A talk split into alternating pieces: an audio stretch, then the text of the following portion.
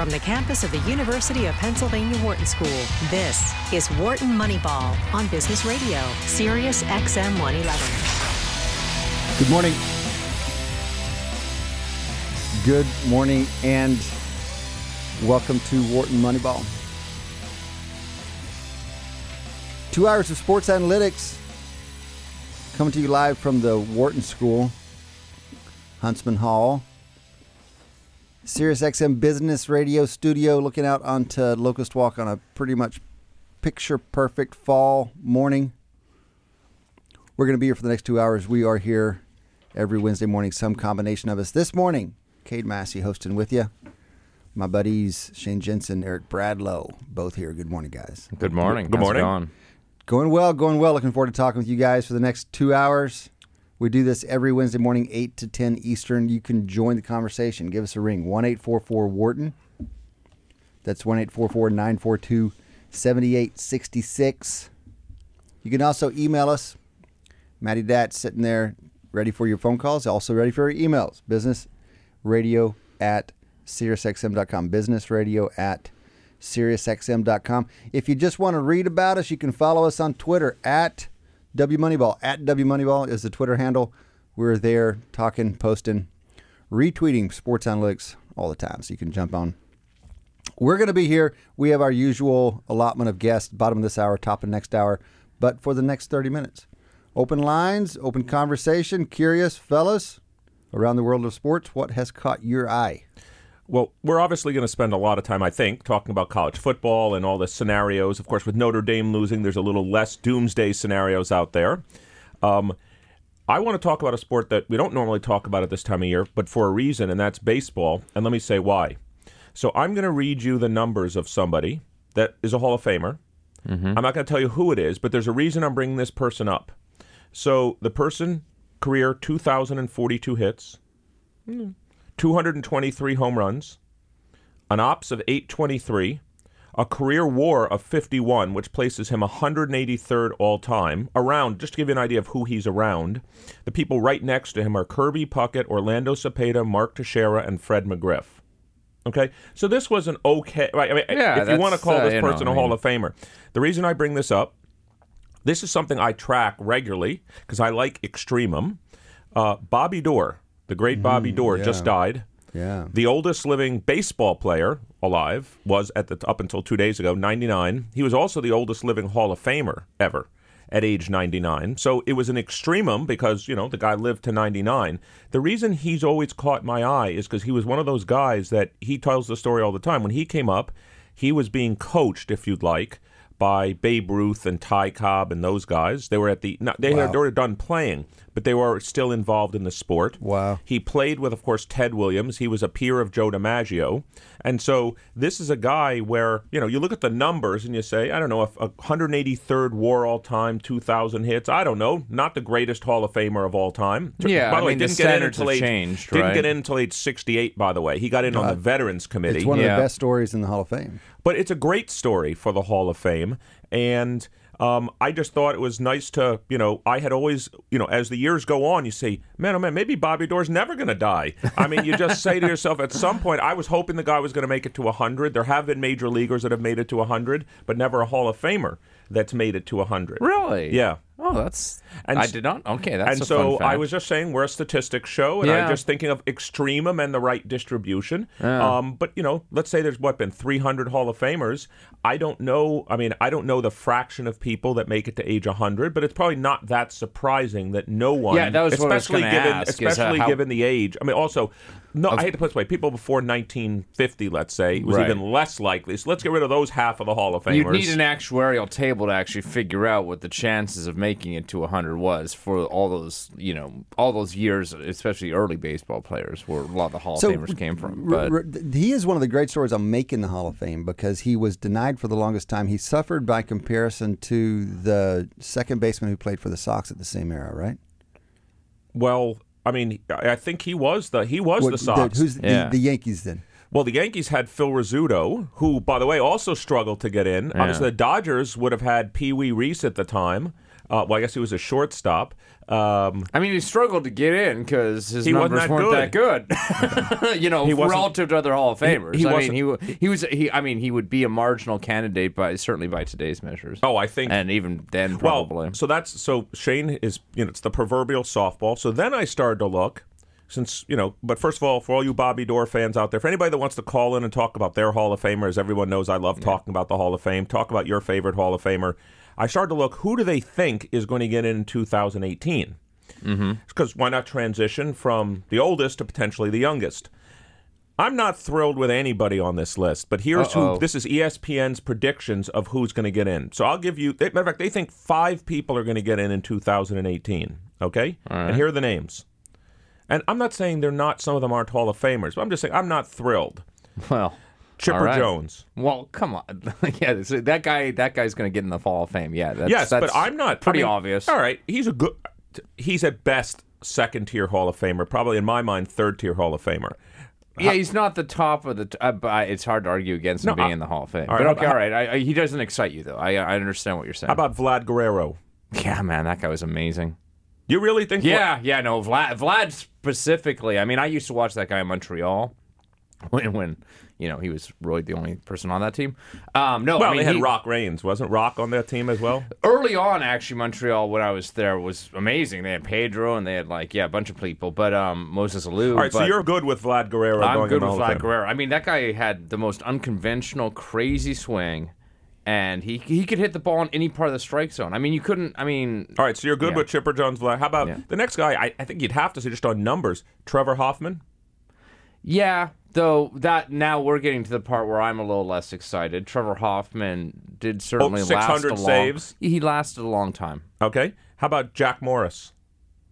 Well, I'm just telling you who Yeah, ESPN's no, no, no. predictions right, is going to make the right. Hall yeah, of Fame. Yeah, yeah, yeah. How about Alan Trammell? All right, all right. So there's there's two guys on there that I was excited Well, about. to me, I'm not excited about any five of okay, these guys. all right. I'm excited about two out of those five. All right. And by the way, just to let you know, the people they think are going to get in 2019, at least you and I will get It's an underwhelming group relative to some of the groups and that we've underwhel- had recently. and it's underwhelming for a group of five Hall of Famers going in, which is actually if that's the if that's what happens Yeah. for a potentially large class. Now you go into the next year, and Yeah, way, Barry Bonds and Roger Clemens on that list. It well, gets more exciting. Well, right? let me just say, so just quickly to wrap this topic up, 2019, Yeah. we have the greatest player of all time at his position, Mariano Rivera. You would agree he's the greatest player of all time at his position. Sure. Okay, so he's up for the Hall of Fame. Yeah. The person that's up for the first year. I mean, David Ortiz is going to be the greatest player of all time at his position too when he comes up. Are you and gonna by be, the way, are you I gonna be think as the excited argu- about that? I, I think the well, I be no, but I think the argument for him being in the Hall of Fame is bolstered by your argument, which is if you're the greatest at what you do in baseball, and I don't mean the greatest like you know I'm the fastest pinch runner going from to first to second base. I don't mean that. I mean in a legitimate area that's well established. Right. I think yeah. Am I going to put twenty best seventh DHs? inning middle re- well, reliever. it gets to Edgar Martinez, by Yeah. the way, who they think is going to be in in 2019. And by the way, another guy related, Jim Thome. That's Mm-hmm. who they think. And by the way, who here's who they predicted for 2020. You'll love this list. This is E All right, ESPN. here we go. Derek Jeter, Barry Bonds, and Roger Clemens. Well, that's uh. That's who ESPN has predicted will make it in So they're 2020. going to finally let him Really? in. They're Wow, saying they're making Jeter, political Bonds, predictions. and Clemens. Now, let's just say that is the the Hall of Fame class. Now, That's would insane. you agree that if you, I know you haven't loved Jeter, but you would have to say those are three tier one Hall of Famers. Those are two out of three tier one Hall of You don't think Famers. Bonds and Clemens are tier one? Oh my goodness, dude! Come on, come on. No, Jer- Jeter's great. Jeter's great, but either, I- he's not tier either, one. But it, Come on. right, well, whatever. Either So way, let, let me let me come back before we leave the Bobby Doerr thing because the, the Bill James gave us an example of how the Hall of Fame was wrong early on, mm-hmm. Yep. and he uses Bobby Doerr and Joe Gordon because oh, he uses them as an example. as and Joe Gordon because Gordon had a harder time. My understanding was Gordon had a harder time getting into the Hall of Fame. He was the second baseman for the Yankees, same era as Okay. Bobby Doerr. So it's a real nice apples to apples comparison. But Doerr had better stats as a player than Gordon did, and he was revered more as a hitter than Gordon was. But consider where they were playing.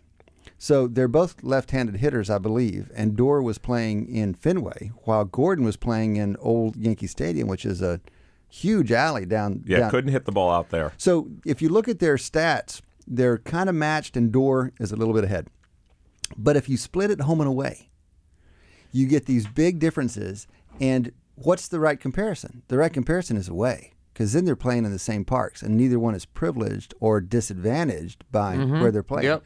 So if you look at the stats, This is a great break the buy. I really wish all our listeners could see what's up on this screen here, but you're obviously going We'll have to explain it. it out. we, later. We, we just we just broke down, and this again, this this comes from Bill James. I get it. By the way, I get it from Rick Larrick, who's a prof and a buddy of mine at Fuqua. He gave it to me years ago, and then he happened happened to use it in his presidential address this past weekend. So at- actually, I thought by bringing up Bobby Doerr, I was going to be standing here alone, being in admiration of Bobby Doerr, and I'm glad to hear that other people have looked at his career more carefully. Well, you know, it's not so much to be hard on Doerr as it is to elevate Gordon. And it was people like Bill James arguing for Gordon that got him in very late in life, or maybe even after he died. I'm not sure. I think he might have got him posthumously.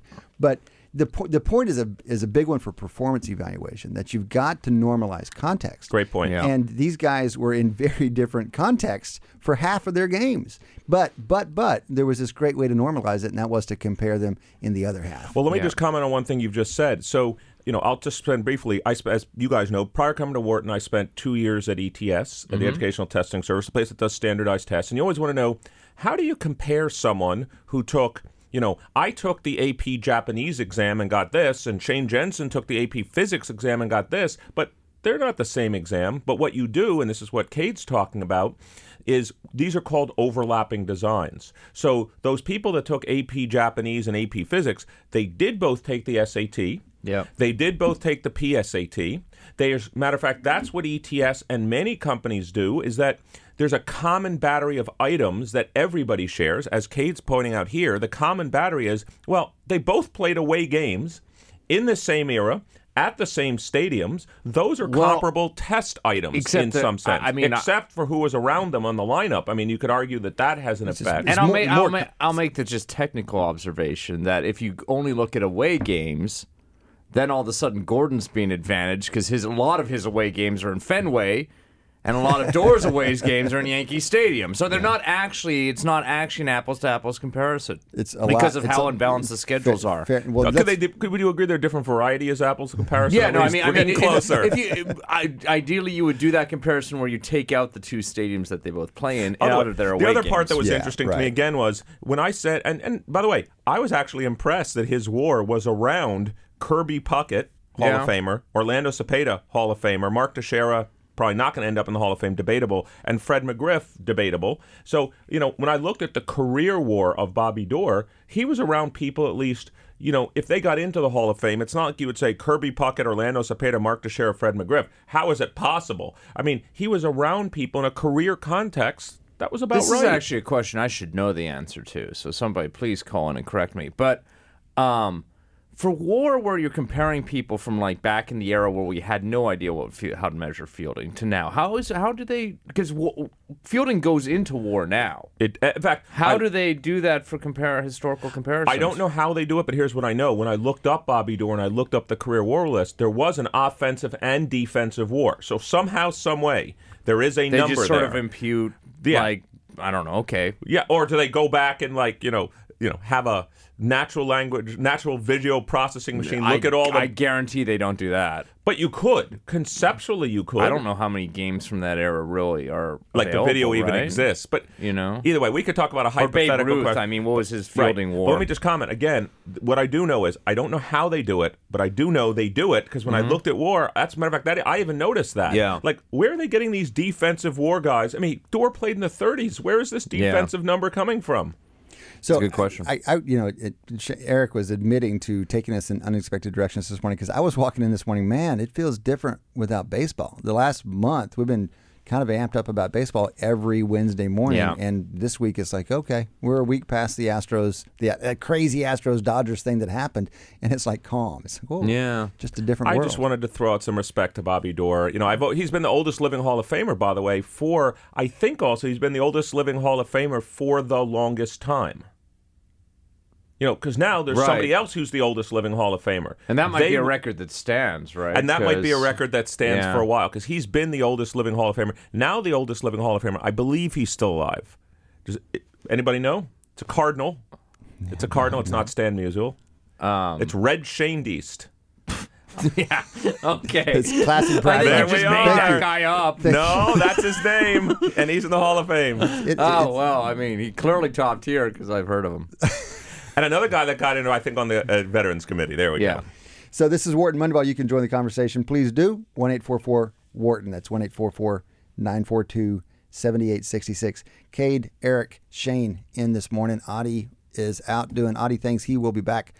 What else besides baseball? Anything else besides baseball? There guys? is. So, in my never-ending love of the NFL, Hmm. I started to think about, you know, like obviously everybody knows uh, you've been listening to Mo- Wharton Moneyball. I'm a big Buccaneers fan. So then I started to think a it's unfortunate, year, tough year. year. But That here's why- almost but- counterbalances the Yankee thing. Al- almost. Almost. But Yeah, here's true. why. But then I was starting to think, you know, maybe the Bucs are just in a really hard division. So what I've done is, and I, I'd be asking your guys' point. I, I'd like to ask your All guys. that famous straws No, there. it's all right. not. It's not the. Tr- it's not true. But let me just say the following: that I mean, they are in a hard division. I wanted to ask your guys' opinion. What's wrong with doing the following? Let's imagine you have a theory that says maybe they're not as good because you know you play each division team twice. They're in a mm-hmm. really hard division. Yep. Here's what I did. Very simple, and you just tell me what's wrong with that. We're now ten weeks into the season. Most teams have played nine games because there's been a bye week. I just added up the total number of wins in each of the eight divisions in football. Okay? You just add that up. How many total wins does each division have? Two problems. Okay, well, you'll get to that in a second. Okay. You'll get, I understand the schedule's not balanced yet. That's the most obvious one. All right, the schedule's not balanced yet. But just to let you know, the NFC South, the division I'm talking about, has 22 wins. The AFC East, obviously the Patriots in it, has 20 wins. The NFC North has 20 wins, and then there's a few teams with 18. There's one with 16, and then the AFC North is coming in way last with only 14 wins for the division. So besides, it's not a balanced schedule at this point Besides of the that, season, which is a good I reason. know. I know where you're going, and I'm curious what you're going to say about it. Well, I'm curious what I, I, I asked you. The, well, I don't get that. You're the host. I just thought, what's wrong with just taking? It's not two weeks into the season. It's ten weeks into the season. I Okay. took total wins Yeah. for each division, and what I also did is I computed total point differential for the for the each team. So I don't want to use just wins as outcomes. I use total point differential. Right. That division is plus 119, and there's no, there's only one other division in two, sorry, two other divisions that are even plus, and they're not anywhere near those divisions. So that division is soaking up between the Falcons, the Saints, and the uh, Falcons, Saints, and Panthers. and Panthers. Thank you. Those three teams are sucking up all. I mean, plus minus. Someone's plus, someone's minus. It adds to zero. They're sucking up all of the points from all of these other divisions. So I didn't just look at wins. I looked at point differential. So first, I think I think it's mostly fine, especially by the time you've gotten a point. I think it's fine. Th- There are huge imbalances in the NFL schedule at the midway point. I mean, massive. They they try to balance things over over the course of the season. They don't get them perfectly balanced, but they do actually a surprisingly good job by the end of the season. But at midseason, Yeah. it's disastrously different. So it's hard to compare. Well, I'll give you an way. example. The first, uh, my argument, the only reason I was just bringing it up is how do you measure the strength of a division? The reason my argument makes no sense for the Bucs is up until a week or two ago, the Bucs had played eight games this season and played no division games. Wow, so just to give you an example of how imbalanced, I think five of the six Bucs division games are still upcoming in their last seven games. So the, the, you you make a great point. I was just saying I wanted to ask the more difficult question, or the you know the interesting statistical question: How do you measure the strength of a division in comparison to others? I looked at wins, I looked at point differential. All I'm saying is the Falcons, Saints, and Panthers are sucking up a lot of plus points, and that seems like a pretty strong division. So we can look at the division by what we expect them to do. I suppose that is that's not crazy, or we, you know, I mean, they're- it, they're- it they're- would be unbalanced in terms of the number of games. So why wouldn't you look at for a division their record against teams not in their division? Mm-hmm. Wouldn't Well, that be kind of the best? you could do thing to that. You're- you're making- You'd have to break. I mean, I've, I agree. That's not a simple calculation as the one you did. Right, but- I didn't. Right, exactly. But by the way, one could make an argument. Right, here's more of the. You're doing the Bobby Doerr analysis, right? You're trying to put everybody on equal footing. You're saying, Mm-hmm. Yeah, it's let's kind of the, eli- like the version of the home versus away. yeah, it's like a version of home versus away, and let's take a look at that. So if if you look at projected wins through the rest of the season, you can you can start getting away from some of the schedule imbalance. And so looking at Massey Peabody projections That at the end of the number season, one.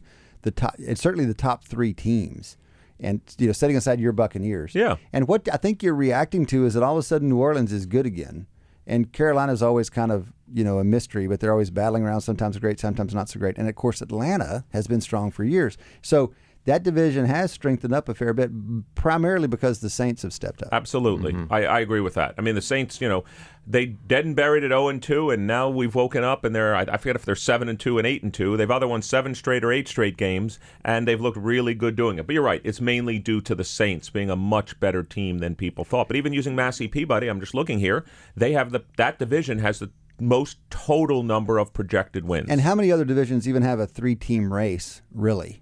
I mean, Yeah. these guys clearly Exactly. have three teams that could could easily make the playoffs. Yeah, both wild cards could come from that division realistically. They're- It AFC. probably not, but we'll see. Yep. Yep. yep. Well, we're gonna, you know, well, we have our last segment where we talk about what, you know, uh, we talk about our Moneyball matchups. Let me just say, there's a big game this week. It's called Atlanta and Seattle, and Yeah. I'm going to tell you, since I don't think either one of those teams is going to win the division, that team that could decide whether I think the, I think the real teams. imbalance we're seeing here as well is it seems like the NFC just has that many better teams. I mean, the the wild card race is going to be so much more difficult in the NFC it seems Absolutely. compared to the AFC. Yeah, absolutely. So the the it's about time to have some good games. I guess is my main reaction. Yeah. We'll, we'll get to it by the end of the show, but the NFL has not been you know a great provider of football No. entertainment this year, um, as opposed to college football. What have you guys paying any attention at all on the college football side? I've been paying a lot of attention to college football. Obviously, there were some huge games last weekend. Um, I guess the ones maybe it didn't surprise you at Massey Peabody as much. But where I mean, were you guys at all surprised by Auburn over Georgia? as great as it was, Uh, we actually had Auburn win the game. Oh, you did have I- Auburn It was like 54 46 or something. We didn't have a winning by 30 or whatever they won by. I mean, that, that no one expects that. You don't predict that. But um, we, you know, it was, in, it was in Auburn. But also, just they, they got two losses early and people kind of forget about them. I don't think they ever left our top 10. And we've always seen them as a strong team. They just kind of got forgotten. Well, uh, listen, on the way in this morning, see, let me take Auburn for a second. When you say, you know, when I said Notre Dame lost, we opened up the show and I said there's a little less havoc. A lot of people have, and I'd be interested. I mean, Cade, you're Mr. College Football here. If Auburn runs the table, which includes, let me just be clear, that in, would include a win over Alabama and another win over Georgia in the SEC title game. A lot of people are talking about a two-win Auburn team being in the Final Four. oh, yeah. I, I think most Two peop- loss. I'm sorry. Yeah, two, two- loss. two Two loss. loss Auburn team. So it's a tough it's a tough thing to pull off. I just did. I said if, but Yeah. you agree. You think Auburn, if they were to beat Alabama and Georgia again, would be in. the SEC. I think it's very likely that they would be in. Absolutely. And then you agree that's the likelihood where there is a lot. There's still then that likelihood of two SEC teams. Well, what about if? Oh, what, yeah. But what about if Georgia, even though Georgia got blown out by Auburn, suppose Georgia runs the table? Sure. No, they're in. If they win, if they run the table, they'll be a one-loss SEC champ that just beat Alabama. They might be at the number one seed. Okay, so in your okay, so your comment is the wor- I don't say the worst case scenario, but if I'm sitting here and I'm Wisconsin or Oklahoma or you know TCU or whoever it is that's right now maybe on the outside looking in, maybe they're not. Ohio State, I suppose. yeah, maybe well, even if you want to c- include Ohio State still in there, in some sense.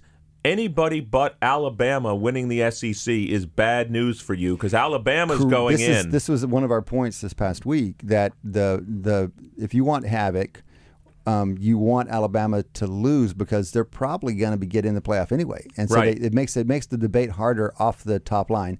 If you are one of those other teams, you really want Alabama to win out because it's because they're going to be hard to ignore if they happen to lose one of these games. Yeah, I, I agree with that. And, you know, again, we still get back to the point. I think at this point, I mean, I'd be interested, Cade, in your point. I don't know what Massey Peabody predicts, but if, I just said if, not are they going to. If Wisconsin runs the table, do they have to be in? Yeah, undefeated uh, Power Five conference champ. Absolutely. Okay, so let's just be clear on the scenario we just talked about. Wisconsin runs the table. Let's. We're, we're, I'm sure you could tell me in a second what the odds of that are, according to Massey Peabody. Alabama is not the SEC champ, but two teams from the SEC go. So I have two teams from the SEC in Wisconsin. All right. So now I've still got Clemson potentially. I've still got Miami potentially. I've still got Oklahoma potentially. Um, who is who's well, you're- You're, only going to have one of Clemson and Miami. I- that's the good gonna- news. So you so That's you have the an news. ACC, That's going to sort itself out. an So ACC champ, and you have Big Ten champ and two from the SEC, and Well- we're done. yeah. So you got one too many. I get it. Uh, well, you, the the likelihood of of both Wisconsin winning out and Oklahoma winning out, it requires that to really be interesting, and that that could, that could both happen. But Wisconsin's much less likely to win out because they have to go through Ohio State. Right. So Wisconsin winning out is I don't know a twenty percent thing or something like that. So you're not talking about the most likely thing. So who's going to win? I mean, we can we have those numbers. We have a projection. If OU wins out, Wisconsin wins out. Alabama loses a game is what you want. So now you That's have what I want. Alabama vying. You have an SEC champ and Alabama vying as well. I, we, I could I, I, I dig it up. We've got that projected here somewhere, but um, I I don't I you know OU might be on the short end of that stick, but it at this point I think it would be a a, a beauty contest, and how people win, what they look like between now and then would end up mattering. And you think that they would take a two-loss Auburn SEC champ? You're saying almost with certainty. Two-loss Auburn SEC champ over a strong one-loss other team. In the SEC, No, not in the S. Well, that's a different issue. I do think they would take them over the because they will have just beaten them, and they will have done this three game. yeah, I'm not worried about the. Yeah, if if Auburn were to win, Would they really take a? I don't think they would take a two-loss Georgia over a conference champ from one of those others, but they would heavily consider a one-loss Alabama, especially if Alabama loses to Auburn in Auburn close. oh, is the game at Auburn? Mm-hmm. So Uh, Now I'm Auburn's even more excited three in that game. this year, I'm man. really excited. that- Unfortunately, none of those games. Let me just point out for your college football fans. If you want to talk about how exciting the games were last week, let me tell you how putrid the games are this week. Like, oh no, this is a This is like the off week for It's the the calm before the storm. Yeah, That's exactly it's right. this is no matter of fact. At least uh, I didn't look at the current rankings. When I quickly looked yesterday, there were no games between ranked yeah, teams no- this week. no- nothing's happening. Just kind of hold tight. We we we ran some scenarios over the weekend after after last last weekend's games went down. Partly because we knew how boring it was going to be this weekend, so we really want to kind of set the table for the next couple of weeks. So an interesting thing that we found is we're down to just nine teams with the chance of winning this thing, with Notre Dame getting knocked out, Washington getting knocked out. But among those nine teams, almost anything can happen. We think Alabama is an almost sure thing to make the playoff. But other than that, and TCU's a long shot. But other than that, there's a pretty tight spread between these other teams. Consider just the probabilities. So the the favorite in each conference: Alabama, Oklahoma, Ohio State, and Clemson. Those are the teams that you would favor just based on the record and the quality of the team. So just consider the likelihood of each of those four teams winning out. I just want to make sure I'm clear. I didn't even think you were going to mention it, but now that you mention, it, I wasn't even thinking this. What happens if, and probably likely, Ohio State runs the table? Yeah. So I assume then, then no, in your model, no Big Ten team would be in it because they're not going to take a two-loss Ohio State Big Ten champ, probably. Eh, or No, you think you Eric, they might? Eric, you've got to. This is this is the big message that we tried to make coming out of the weekend. You can't be too sure you know what's going to happen because it's hard to keep your head around all the different things that can happen. Even with just nine teams, lots of different things could happen. Ohio, we have Ohio State at twenty five percent to make the playoff, and we have them something like you know forty six percent to win to win out. Yeah, But they don't Sixty-one percent to win out. But they don't control. Well, by They definition, don't then, con- given that gap, they don't control- control their own destiny. They don't Yeah. control their own destiny. Matter of fact, could you? Uh, in fact, this would be a great point for you to talk about since you guys do this with Massey Peabody all the time. Could you talk about? Matter of fact, that's a great statistic that I wish they reported more. Which is, let's look at the differential between your win out percentage and your percentage of making the playoffs. That's a really interesting metric because, in some sense, it's you could use that as a metric of to the degree to which you control your own destiny. Right. Would, don't you like that metric, Cade, for that It would purpose? involve the a mo- it would involve a model like Massey Peabody for how teams make the playoffs. Right, but it's uh, it's I'm gonna I'm gonna take the difference between my probability of winning out and the probability of making the playoffs, I and like look it- at the difference between those two. I like it so much that we published it in the Wall, in the Washington Post this past weekend. Oh, Nice. beautiful, nice. That's the we write these weekly pieces on Mon, on Mondays, and the the way we we talked it through this past weekend was to what extent do teams control their own destiny, and we focused on these nine teams that have a reasonable chance. Nobody has more than a one percent chance after these top nine, and we ask basically if they win out, what's the chance they make the playoff? That's the des- that's the definition of controlling your own destiny, and we have six teams, seven teams that six teams that have essentially a 100% chance. And then Auburn is right behind them. So effectively, seven teams control their own destiny. And that's possible because they play each other. You can knock each other out. But then you ask, okay, what's the likelihood that happens?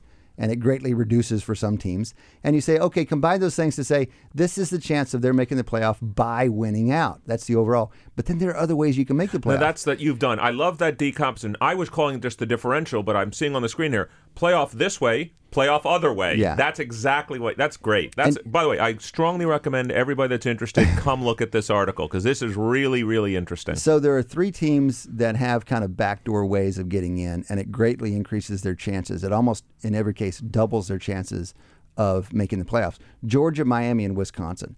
They all control their fate, but they also have tough fates to pull off. Essentially, they're unlikely to pull them off. However, they have these backdoor ways to get in. They can they can lose a game, and if the cards fall right, and I'm not saying the odds are in their favor, but Miami gets another 15% likelihood of getting in the playoff, even if they lose a game, because there are other ways to get in there. You're assuming the game they lose isn't the one to Clemson in No, the ACC this is championship the, this is game. the collection of ways they might. They, there they- could be all kinds. They could Yeah. lose to Pitt. They could lose to Virginia. That's right. They, there's, That's those right. are the remaining games. and Georgia has a backdoor way. Wisconsin has a backdoor way. I'm just but- surprised your belief of that Miami has a backdoor way to get in. Given This- this, you know, you know where this comes from, Eric. This is the I've really come to appreciate. This is what a model will do for you because it'll consider all the different permutations that you can never get your head around, and it'll find no, it'll no, find but- these extra no, sources but of there's, But there's one piece of the model. There's one piece of the model that you have to talk about too, which we talked about maybe in the last half hour, which is you have to model what the committee's decision process will be, and so that's the one where it's not just the Massey Peabody, it's not the standard ELO paired comparison rating model. You've added another piece, which you've talked about on this show, which is you have a committee model, and Yeah. that would have to be in your predictions here. Yeah, no, we can't run these without the committee model, and that's been a big part of the work. And it's and it's a different kind of work. You're, It's a, it's a political thing. We've got some history, so we, we're we're getting better at it. But that's the, that's a much harder thing to Yeah, project. that's why I brought it than, up. Than is the football. So when you think about these things, there's a football uncertainty, and then there's committee uncertainty. And if you want to run these projections, you have to have a way of. You can't sit there and reason them out and talk it through every time. You have to you have to algorithmically put it in there for twenty thousand projections. So it's it's a challenge. But It's- there is a mapping between the outcomes and the committee model, and then you, and that can give you a prediction, and you just enumerate and, them uh, all, and there you go. And I guess the sad story is we're going to have to wait two weeks to get any further clarity right. on this. We're going to sit with this. We, we think we're going to sit here for the next two weeks, and then it's going to kind of get crazy. That has been the first quarter of Wharton Moneyball. We still have three quarters to go. Come back and join us after the break.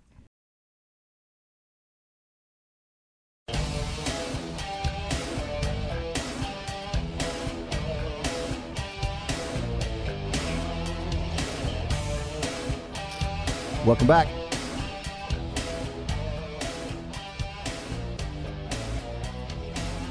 Welcome back to Wharton Moneyball. Two hours of sports analytics every Wednesday morning, coming to you live from the Sirius XM studios here at Huntsman Hall. This is Cade Massey hosting this morning with my buddies Eric Bradlow, Shane Jensen. We are one quarter of the way through a two hour show. You can join the conversation 1 844 Wharton, 1 844 942 7866. You can also email us live, or if you're catching one of the replays, it's a great way to reach out to us. Businessradio at SiriusXM.com. Businessradio at SiriusXM.com. You can follow us on Twitter. Handle is at WMoneyball, at WMoneyball. We are rolling into the part of the show where we have some guests. Delighted in the next half hour to welcome Chris Herring to the show. Good morning, Chris. Welcome. Good morning. How are you? We're doing we're doing fine. Chris is senior sports writer writer for ESPN's 538. One of our we're, you guys should pay us commission. How much we pimp you guys.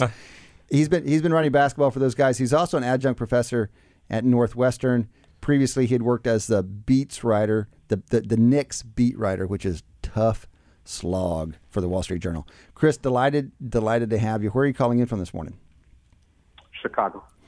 Chris calling from Chicago. How, how did you get going in this particular line of work? We, we we talk to folks like you, and it tends to be either journalists picking up some data later in life, or data guys picking up some journalism later in life.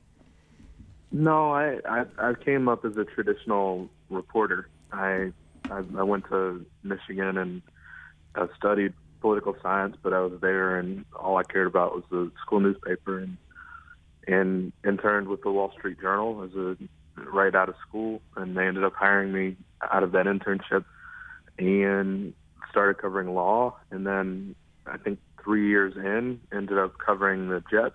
Uh, it really didn't work out.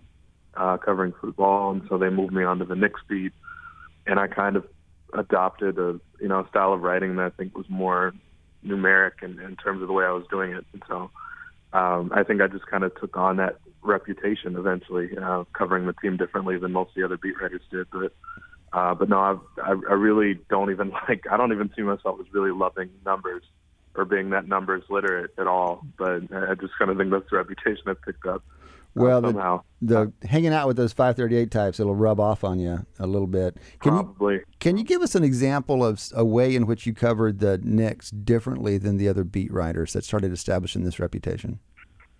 Yeah, well, I mean, the the very first real story that I had, I, I started covering them the summer that they lost Jeremy Lin uh, in free restricted free agency, and I was pretty determined. You know, I knew I needed to kind of set myself apart somehow. Uh, I felt like I was pretty much on the ropes in terms of, you know, am I going to be able to keep this job, uh, or am I going to have to move into uh, different sort of news writing, or am I going to have to move to another newspaper?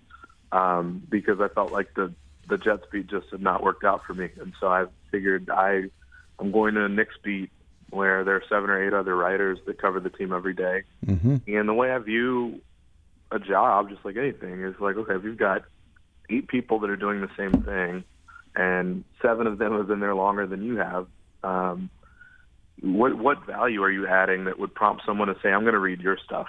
And um, you know, I don't think the idea of just being the new kid on the block is a good enough reason, or even if it is, okay, then what happens in year two where you're not necessarily the the newest person, someone else comes in and is newer than you are. So the first story that I wrote for that beat really was at media day. It was the beginning of their training camp, and I worked on something in advance, a little bit in advance. Basically, got prepared. The, the Knicks, if you remember back to when that was, this was a summer where they had basically lost Jeremy Lin. Um, they lost, I I think, maybe um, Landry Fields and a number of other people as well. But um, basically lost everybody on that team that was young, Toney Douglas, um, and picked up Jason Kidd, picked up a guy named Pablo Prigioni, picked up Kenyon Martin, picked up, um, I want to say, a 30 year old rookie or so, um, and, and, and basically just got really, really old overnight. Rasheed Wallace was another one, Martin Camby, Kurt Thomas. So they, Chris, they I can say this is Eric Bradlow, as a longtime Knick fan. Um, uh, those guys were as old as I was at the time, so I just want to say you're right. Yeah, no, these, so they were really going old kind of this this particular summer, and I said to myself, like, I, I'm pretty curious about a couple things. One, if a team has ever gotten so much older at one time, and you know, basically the Knicks went from a, a younger than average team to an older than average team very quickly. And secondly, I was like, you know, I wonder, to a certain extent, have they ever, has there ever been a team that was this old period where when you add five guys at one time that are all over the age of 35, and you already have some vets on this team, has there ever been a team this old period? And so basically, I had some statisticians run the numbers, um, somewhat hypothetically because the roster was not finalized yet. It was just a training camp roster. But I said, assuming that these would be the 15 guys they keep, what what would this rank the Knicks? How would this rank the Knicks all time? And you know, in terms of average age. And so they ran the numbers for me, and they said, you know what? Actually, they would be technically the oldest team of all time. Uh, now it wasn't minutes weighted or anything like that because we didn't know how many minutes Yeah, they right. would play. Right. Um, but you know, I, I thought that's a pretty jarring statistic. Sure. Um, and basically, so at media day, I spent my time asking questions about how do you think this team that you just built will hold up because that is a very old team, and I knew, you know, I knew statistically that it would be the oldest team ever.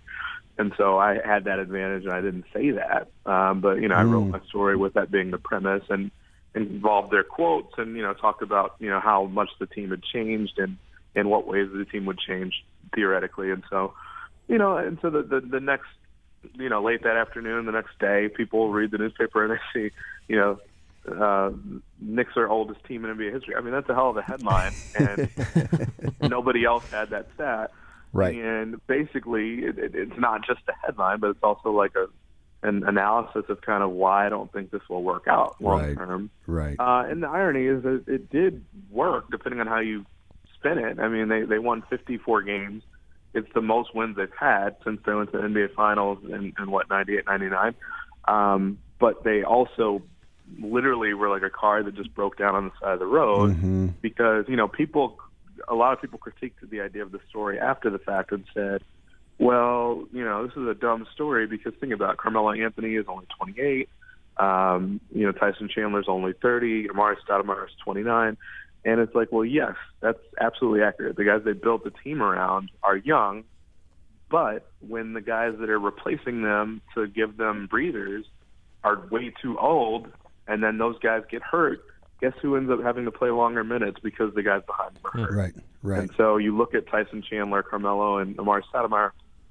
Uh, two of the three of them ended up missing considerable time, and Carmelo Anthony ended up having, I, I think, a um, I don't know if it was a torn rotator cuff or you know partially separated rotator cuff, but he had to wear this arm sleeve to you know his arm basically was out of its socket at times. Um, and I remember actually the Pacers kind of pulling at it during the playoffs. Wow. and it up even more. Wow. Tyson Chandler had a, a slipped disc in his neck, and then Amar'e Stoudemire had surgery. Um, and the Knicks, you know, that was pretty much the last we heard of that particular team. They Right. never made the playoffs after that. Right. And Rasheed Wallace retired in season because he was so banged up and had surgery. and um, you know, Jason Kidd retired, uh, and I remember missing the last 18 shots of the po- the postseason because he was so worn down. I mean, it was just a, a rough ending to a team that had a lot of promise and finished second in the East. And Right. So it was a, you know, but I think the story ended up holding up in terms of the idea that um, this team might be a little bit too old to be sustainable. And, Yep. Uh, so, that, but that was a first example of how I went about that job and kind of the way I tried to set myself apart. So we're talking to Chris Herring. Chris is a senior sports writer for ESPN's 538. He is uh, mostly covering basketball these days. Chris, you're talking about writing in a way that is different from what others are doing. It's harder to do that with analytics these days. Can you can you give us an example of a way you're thinking about the NBA right now that you think others may not be thinking about, or that even maybe just the, the common fan may not appreciate? Sure. I mean, well, I think more often than not, you know, when when you don't have a a crown jewel of an idea or, or something like that, you're you're just trying to think one, not even necessarily one step ahead, but you're just trying to think about things and analyze. Does this seem like a good idea or a bad idea in terms of roster formulation? And I feel like more often than not, during the summer, that's kind of what you're thinking about. Um, think about the barbershop conversations you have, or the the conversations you have with buddies when a trade is made, or something like that. You're just thinking to yourself, do, do I like this trade or not? And I mean, we all have our opinions and kind of our biases and whatnot, but I think our job is to try to go one or two steps further and basically provide some sort of rationale behind why, beyond just I don't like it. So, so, you know, so for instance, I didn't love the formulation of the Timberwolves. I think that I, I said in the story that I thought they'd be good. Uh, they'll definitely be better than what they have been. You know, I think they probably do make the playoffs this year, and all that so far looks true. But basically saying, you know, I don't think I'm totally, totally sold on them being a true contender yet because I don't think they have a great, great facilitator on that team. So I looked at their numbers and basically found that, well, they're losing Ricky Rubio, who, you know, is one of the most pass friendly players in the league.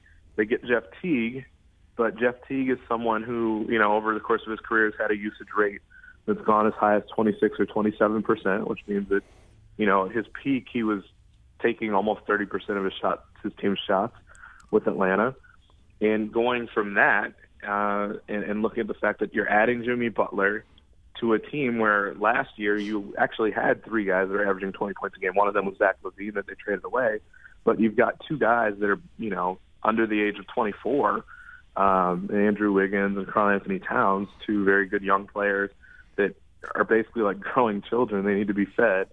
And you're adding an all-star to that, and Jimmy Butler, who is kind of an alpha male sort of scorer himself. And so adding another player like that, plus Jeff Teague, who's much more of a scorer than Ricky Rubio, and you know one of the top guys coming off your bench is someone you just signed in Jamal Crawford, who, you know, let's be honest, he's won six man of the year three times now because of his scoring ability. And when I looked into it, Jamal Crawford actually led the league in isolation rate and isolation one on one percentage Yep. last year. And, and so you look at it and you're like, uh, why did you guys go so heavy on offense this year, especially when the team ranked in the bottom 10 last year in defense, you know, given Tom Thibodeau's defensive reputation. And, you know, so I actually kind of harped on the idea that I just felt like their offense didn't have enough shot creators for people in terms of, you know, someone that's willing to set someone else up for a shot. Um, the smarter story probably would have been, you know, this team isn't going to be good defensively because I think they're bottom four right now. Well, Right. yeah, actually, yeah, Chris, I was just going to bring that up. I'm just looking at the stats right here. Um, the only teams worse than Minnesota on defense are Phoenix. Um, maybe that's not that surprising. Brooklyn, which not that surprising, and Cleveland, which maybe is kind of surprising. But that's a team giving up over 110 points a game. That is not a good defensive team. And a Tom Thibodeau coach team at that, who you know he's kind of bolstered his reputation at this point as a guy that that understands defense better than anybody, that counters these strong spread out offenses better than anybody, and has a lot of athletic ability on that team. These aren't guys that can't run and keep up with people, and so it's it, it's going to be an interesting long term question for them because uh, you know you would assume this is kind of their team. Uh, Jeff Teague is making 19 million a year. Uh, Jimmy Butler can be a free agent after next year, but you know I'm sure they'd be crazy to not want to keep him. And then Wiggins and Towns, like I said, are under the age of 24. So, I mean, it's it's a big question. Like I said, I, I think to some extent my my hypothesis kind of is held up um, because they've you look at their numbers in clutch situations and things have kind of gone out of whack a little bit. Jimmy Butler, Jimmy Butler, an All Star, is something like fifth or sixth in the team in usage rate in Wow. terms of how often he's taking shots Wow. and that seems kind of out of whack. Uh, it seems like he's kind of taken a step back to make sure that other guys get their shots, and he's focused more on defense and rebounding and stuff like that. But um, you know, you look at the fact that he's taking the the highest percentage of their shots in late game situations, so it's almost like he's starving himself to really feed himself Right. at the end of games. And then Karl-Anthony Towns has something like a 14% or 15% usage rate, which is like a time and a half lower than what it is during normal situations in the clutch. So, so there, there's stuff to figure out on the offensive end, but you know, obviously the defense is what they're going to have to figure out. But you know, those are the sorts of things. I, I, and then, so those are the sorts of basic stories I work on. I just feel like I try to provide more context and more uh, numerical analysis to try to explain why I do or don't like something. Got it. But when I'm really at my best, I think, is when I get a chance to look at something that I think is fun or interesting that I've been curious about that I get to lend an actual number to. And so I think, you know, the best example I had from last year that people seem to like, except if you're a Warriors fan, was to um, was to look at which players, you know, you see sometimes someone will get hit and there's no foul called and that player will just go berserk and, and will complain and as a result of it they'll stay on the other end of the court to yell at an official that they feel like didn't give them the benefit of the doubt. And so I did a story last year and I think the headline was the NBA players that were complaining too much to get back on D, uh, or that complained too much to get back on D, and looking at statistics to basically track which guys got back on defense the slowest um, after the ball crossed half court most frequently. And so looking at that and using metrics to look at which players most frequently were, were arguing with officials, basically, um, and, you know, providing video to kind of show examples of that and finding that Draymond Green, uh, of all people, you know, defensive player of the year, this was before he won defensive player of the year, but finding that he was actually the guy that got back on defense most slowly um, and kind of finding video examples to prove it. And so, I mean, I think stories like those are fun. They kind of create conversation. I think they're different ways of thinking, um, but it's kind of the eye test um, paired along with the idea of also finding a statistic that, you know, that can kind of prove the eye test. And I think that those sorts of things can be a lot of fun. And I think that's that's kind of when I'm at my best is when I'm able to kind of merge those two things that people that like numbers can enjoy, but also people that you know that are like I knew you know Draymond argued more than anybody. You know, kind of confirming that for other people, I think can be fun. Chris, you're just off the road with the Sixers. What context did you see there? What numbers are you interested there? Your headline is they're going to compete quicker than we thought, or they might. What's your take on this? We're interested both both because they're local, but also you know coming out of Sam's Hinkie's uh, regime as GM, they are you know a big analytics story to follow. Yeah, well, I think when you look at them, um, you know, I'm with with a story like that. Again, context matters, and so you're always looking at what makes them so different. And I think for them, it's the idea that you've got two guys that are this talented. Obviously, we're talking about Ben Simmons and Joel Embiid that are this talented that are also this young. Uh, that's really rare to have them both at the same time.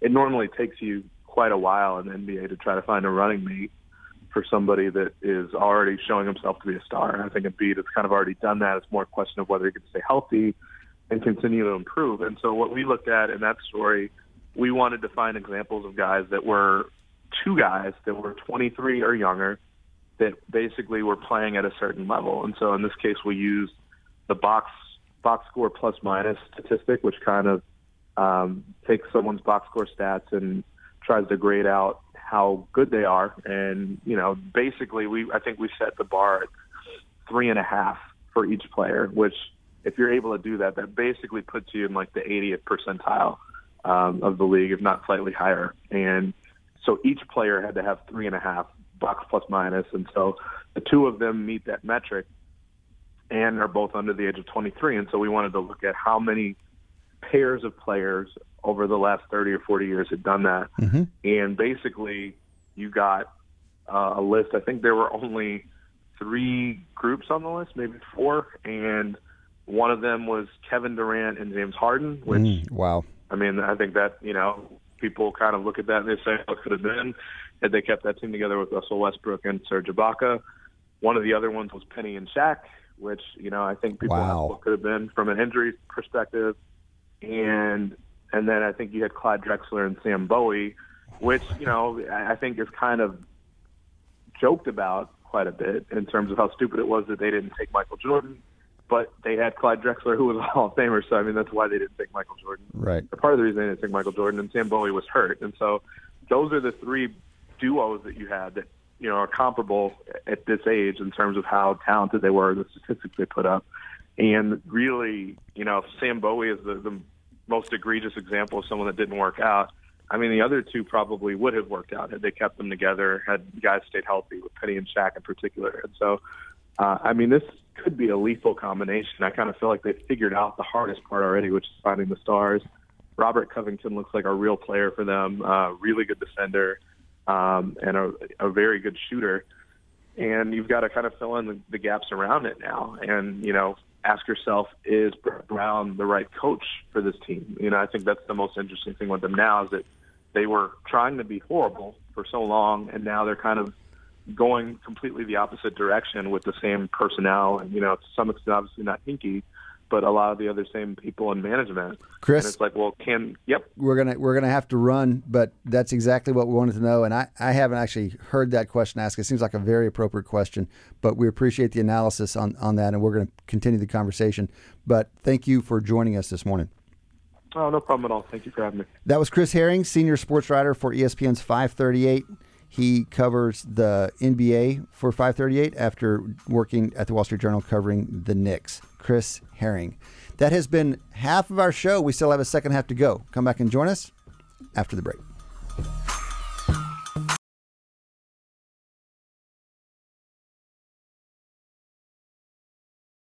You're listening to Wharton Moneyball on Business Radio, Sirius XM 111.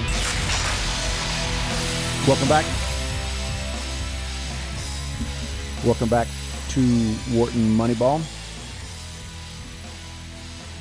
Two hours of sports analytics live every Wednesday morning, 8 to 10 Eastern.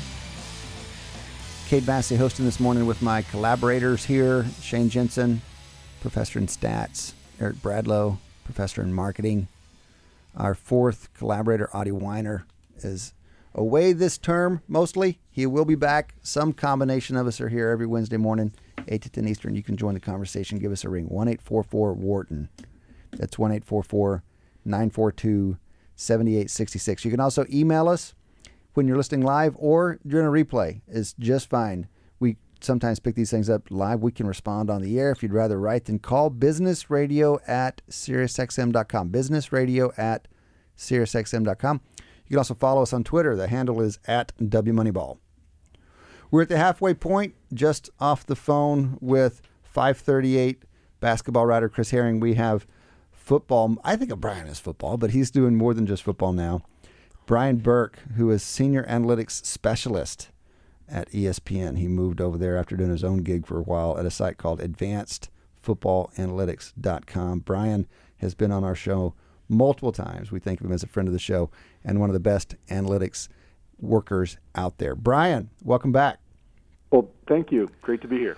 Um, r- where are you calling in from? I'm not sure. Where, are you still in like Virginia, Northern Virginia, or even though you're working for the, the mothership now? That's right. Uh, Reston, Virginia, right, right off the toll road on the way to Dulles Airport. If you've ever been. All right, got it. Dulles, and uh, yeah, I, re- I work uh, remotely. I get up to Bristol a few times a year, but uh, um, yeah, I'm holding down the, the Reston offices of, of. I don't know if you want to be in Bristol these days, right? It's dangerous to be seen up there. I want to make sure they remember, uh, so I don't make my way on. My name doesn't make its way onto a Right, right. So- employees. Yeah. Brian, uh, what we had lots to talk with you about. We we mostly want to talk football because that's the especially the baseball has rolled off the off the TVs. But we know your portfolio is bigger than that when you moved over to ESPN. So maybe first a little context. How do you how do you conceive of your of your work portfolio with ESPN now? Oh, it's uh, it's interesting. They so they have uh, it's a mix of things. So they'll have like a big project for me to chew on, and uh, you know I get a deadline, and I can usually get you know meet all those requirements well before then, before the deadline. So that gives me some surplus time to kind of work on other things, and uh, I'll come up with ideas like I used to do when I was on my own and just experiment and more often than not that'll turn into something that'll turn into some kind of product or analysis or something fun What's an example recently? uh, well i've been trying to learn well player tracking is, is coming online uh, for football so we're- starting to see that data and uh, you really need some pretty advanced neural network stuff computer vision things Okay. uh, to hold on, hold on, tackle a lot hold on, hold on. You just said neural network stuff, computer vision things. Yeah. Those are technical terms. Hey, We're just going to uh, well, wave our hands at what you need to actually process spatial data for the NFL. Yeah, it's it's not easy. Yeah, convolutional neural nets, uh, um, and and some uh, some other things, some other techniques. Yep. Uh, but I'm trying to learn all those things. Oh, I'm trying to- wow. Trying to get good at those. Okay. And so you know, I just kind of uh, uh, um, cut my teeth on some simpler problems, some things that that maybe are really nonlinear, and things that that require kind of human type of thought. You know, that might suit a neural network. So things like uh, uh, does will predicting coaches uh, to get fired, um, and uh, or who's going to make the Hall of Fame. So I've been throwing uh, those uh, problems at neural networks and, and seeing how good of a model I can make. So, Brian, this is Eric Bradlow. I just wanted to ask you um, I'm sure many of our listeners out there, like you and us, want to learn stuff. So, how are you going about it? Like, are you, you know, going onto YouTube videos? You're going on the Khan Academy? Like, what are you doing to gear yourself up? Because I know that's a large proportion of our listening population. Yeah, what I really try to do is, is uh, just do it, just tackle it, and, and learn along the way. And I've uh, from a lot of the things I've learned, I learned uh, by copying tutorials and things online. So there's uh, all these awesome libraries, uh, and they're free. It's amazing. Uh, you know, if you're a Python person or an R person, there's amazing libraries for these kinds of models. Um, even these these neural nets, even the things that, that Google uses, or you know other giants in the industry, they're freely available to you, and there are tutorials online. Uh, you can go, uh, you know, run the code yourself, and then start tweaking it, and then start throwing different data at it, and, and changing the parameters, and then pretty soon you're you're kind of comfortable with with the you know the syntax of it all, and then you can then you can do it on your own. So that's that's my process. Sometimes I'll, I'll go, you know, get some books and and uh, you know some of those O'Reilly books and things like that to, to help me out. But a lot of times it's really just, um, you know, just a lot of a lot of spare time, and uh, you can pretty much learn anything. So you, you mentioned that spa- that player tracking is coming online for the NFL. It's been um, it's been something that some te- my my understanding is some teams have fought because they have fought the release of this information to other teams because they, they don't want it to become an arms race for how to process this stuff. So it's it's kind of disseminated more slowly than it has in other sports. What what what is the state presently, and in what way is it coming online? Um, well, media partners uh, like us, like ESPN, can contract with the NFL uh, to to see that data. Um, the uh, the teams themselves get the data for their own team. Right. So if you're looking at the the tracking data for any given play, it's like shadow boxing. You only see the 11 tracks Right. uh, for players that are in your uniform. Uh, yeah, that's what I've always thought of as kind of this. Uh, the league doesn't want to start this arms race. Um, does does this technology really improve the product on the field? Does it improve the fan experience? Uh, does it help their bottom line? That's a really hard business case to make. I think. Does it Okay. help guys like us who love this stuff and I, I want to you know learn as much as I can and optimize you know play calling or you know, player evaluation that sort of thing. Right. But um, if it doesn't do that, if it doesn't have a business case for the NFL, then you, know, you release this data to the wild.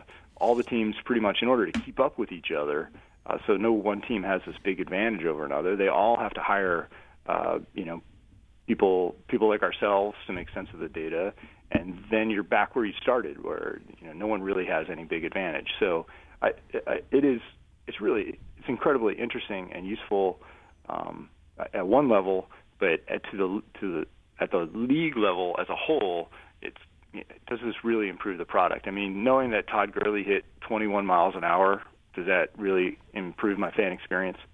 That, that's debatable.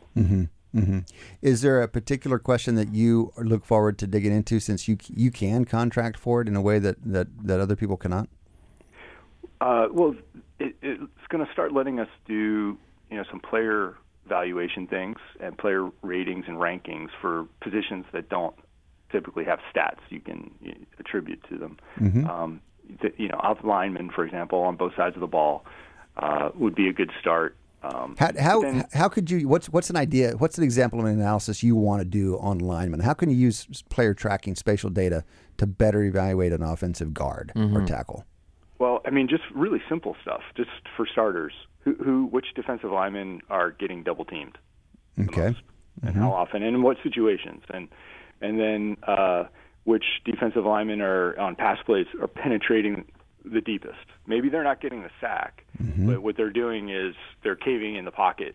You know, they're, they're pushing the pocket in, uh, so where you know now the quarterback has to scramble or turn turn his back or turn right into an, another sack. Mm-hmm. Uh, so that's really simple stuff. I mean, you really need, all we need to know is like, hey, how far afield is the defensive Right. lineman getting, or, Right. or count the number of dots right next to him. You know, in terms of double teams and stuff like that. You can watch the game and do that easily yourself, but now we can do it for every play. You know, for the last you know X number of years, we have the data for, and then we can you know, do it all at once. So a lot of it is like a human could do, but we're replacing it and just doing it a whole lot better and a whole lot faster. Does uh, you said media partners can do it? Can Pro Football Focus do it? So Pro Football Focus is probably the top vendor out there charting data. Every team, at at least thirty out of thirty-two, subscribe to their charting Yeah. data. I- that would be a natural direction for an organization like that to go, or for a competitor to come in and chart Yeah, that via those it- tools. I think it's going to be. It, it, I think it's real bad news for Pro Football Focus because a lot of what they sell is not their player grade stuff. Um, that what they're a lot of what they sell is just Descriptive. participation, Yeah. time in pocket, Oh, you know, yeah. Mm-hmm. things like that. That now the player tracking stuff can can replace uh, and like instantly too. Yeah. You don't have to wait until Tuesday to get the the data from from them. Interesting. Okay. So they, a lot of what they are vending to, to teams and to other places can be can be replaced by this. Got it. One of my fantasy an- analysis from fr- from these data would be pocket presence. The, can can we can we can we say something about to what extent of quarterback moves and senses a pocket? That mm-hmm. you, you would think you could operationalize that in a very objective way. And and I and my my sense is that quarterbacks vary dramatically on this. And there's oh, little more frustrating than to be pulling for a team with a quarterback who seems kind of obtuse to the things going around him versus a quarterback, you Or know, panicky in the pocket type thing. or yeah. or the opposite, pulling against a team with a quarterback that Yeah. seems to be kind of magically aware. Like if you're pulling again against Ben Roethlisberger, at least in his prime, yeah. I mean that was frustrating. Is frustrating. I mean, he was kind of an exception because even when there were Even guys draped him. on him, he somehow was able to throw it. Yeah, so. it's it, that's that's right. He was immune to some of that stuff. But Well, I- even even even guys like Brady who are not they're not quick, they're not runners, they're not scramblers. He has this sense where he, Yeah. he just moves just a few feet one direction Right. or another, and it, it changes the geometry. Yeah, I would love to do that sort of thing. I want to kind of crawl, walk, run. That might be in the, the walk to between walking and running. that's running jogging. category. That's jogging. That's yeah, right. Yeah. Brian, this is Eric Bradlow again. I was going to ask you the question of let's imagine. I, by the way, I love all these statistics you're positing. How important is it, and how much are you interested in then relating that to outcomes, whether it's win probabilities, outcomes of the play? 'Cause in one sense, you've come up with interesting metrics or statistics of, you know, does you know a, a given defensive how often does Aaron Donald get double teamed, etc. But what about tying that to the outcome of a play? Exactly. Yes. So every a lot of what we're talking about is are really just kind of classification problems. Um, so if I can identify what the defensive scheme was, um, or you know what the coverage was was supposed, or at least was supposed to be, now I can do a lot of things. Like all that was was just a simple classification. So I know that was a cover three, that was a cover two, you know that was, you know man zero, something like that, and then uh, now I can say. I can do all the conventional analysis that are, that we've always done, but now just using you know against that that information, like so and so, uh, this offense is really good against man to man, or they're they're not very good against man to man, or they're you know, and so on, and certain you know versus certain coverage schemes, and uh, or they're good or not, and then we can we can make those those inferences. Um, so uh, really, if we just make that classification, we have those classifications, and we have it at scale and we have it fast and we have it accurate. Now we can do all sorts of things. So, um, Well, Brian, let me follow up with your word "fast." So, is it fast enough that you see where you know, you know, I don't forget what it is, the Microsoft tablet or whatever the NFL's partner is for tablet devices? Do you ever see it fast enough where you know a coach on the sideline, you know, either calling plays or in between quarters is bringing their quarterback over and say, "I just want you to let you know the spatial data is saying the following: You're moving too much out of the pocket. You're doing this. This guy's getting double teamed. This cornerback's not accelerating properly." Do you ever see it getting to the level where it's fast enough where it would be in real time for teams to use during a game? well, the the player tracking data now is fast enough for that. Um, it's virtually instant, um, near near real time. The and that's for media partner purposes, so that we can do uh, things on our TV broadcasts. Um, you know, so if there's a big long touchdown run, we can, you know, we can do some uh, fancy stuff and do some graphics and things like that to, you know, right after the play as part of the, the replay package. Um, the sideline stuff, as you, most people probably know, you, those tablets are locked down. All they're allowed to do with those tablets is look at photos. Um, Right. So there's no computer usage allowed, uh, you know, during the games. Right. Um, right now, and that's part of that kind of uh, kind of negative sum game that that we talked about before, where it's just a it would just become an arms race if they could. Right. So we're talking to Brian Burke. Brian is senior analytics specialist at ESPN. He moved there what two years ago, maybe Brian, after creating a name for himself as a football analyst via his website advancedfootballanalytics.com. Brian has been on the show a number of times. Brian, you're always doing something interesting. Something that's caught my eye this NFL season. Speaking of new analyses, is your fan fan Twitter sentiment. Tell us about fan Twitter sentiment. Why, why are you doing that? What have you learned from that? What is it, and what have you learned from it? Yeah, that's one of those things I did, you know, would do on the side, and then would would catch on. And now I'm getting requests from all over the company, like, "Hey, can you do this for? Can you do this for ours, for our brand? Can you do this Right. for, you know, Monday Night Football?" Right. Um, uh, so it's it, it, it's fun. Yeah. So uh, I've been. Twitter has an API that anybody can access. Uh, you can query it and just download thousands of tweets on any subject or you know, according to any kind of search parameters you want Okay. and then you you have this this corpus as we would call it, um, and you use uh, document analysis uh, type of things. And again, these are things I pulled down online, just did tutorials. There's a big library of tweets, like 100,000, I think, that are already labeled as you know positive sentiment or negative sentiment. And you use that as a training set, Ah. and you can download anything else um, and use use whatever kind of model you want. Uh, this is like a regular regularized logistic regression. Um, assigns a value to every word. Okay. Uh, so certain words are really positive words, certain words are really negative. Most words are zero, don't don't Right. or neutral. Right. And so you just download these tweets, and I say, hey, uh, Texans fans are really excited right now. They're really happy because, and it, it may not be anything to do with the team performance. It could be, say, J.J. Watt's uh, um, fundraising for you know, Interesting. okay. relief. Okay. Um, and you can, and I've been doing this all year. And I, tr- um, what I want to do at the end of the year is now I'm going to have a plot and track every fan base. Right. Uh, I do some other things like you can limit to 100 miles within the uh, 100 mile radius of each team's stadium. So now Okay. just getting those fans, so it's not like you know Redskins fans saying you know Cowboys stink or whatever, and um, uh, and then yeah, so you can you can see how fan bases react. One of the most interesting things is the size of the fan bases uh, on Twitter, and there's big disparities there. I mean, the Cowboys are at one end of the spectrum, and then you've got like the Buccaneers and the the Cardinals who Yeah. barely register. It, it that's really interesting to me. that that a very objective way of measuring a fan base. The I I wonder at the end of the season whether you can say something about whether teams fans are you know surprisingly happy or surprisingly sad given a team's performance. You know, you might you might get a tap into Yeah, well, something which beyond teams are the least correlated between their actual results and their fan Yeah. perception? right. Oh, the Bills. That's Yeah. the Bills.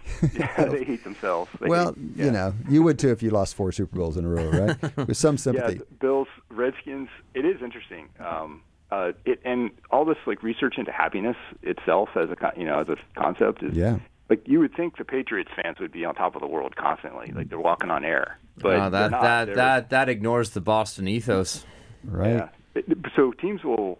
It's a matter of like. It's a matter of the most. It's very recent, and it's more of a, um, you know, just recent news kind of thing. So Patriots can be at the bottom of the the ranking sometimes. uh, You know, if uh, um, they've got a uh, you know Hightower's out for the year, Right, for example, right. and, and boom, they'd be you know ranked 25th now. Well, even that's interesting for the happiness researchers because you're saying it's not these these kind of more persistent team attributes that drive happiness. It's more the temporary fluctuations or the momentary fluctuations that drive happiness, which I think is pretty Yeah. consistent with psychology, but might surprise people.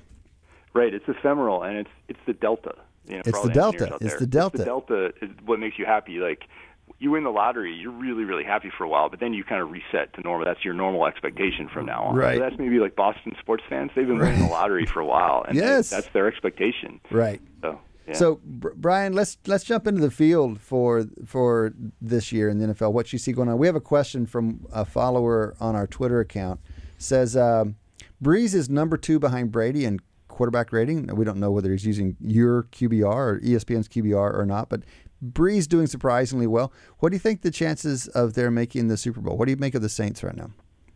Uh, our metrics love the Saints.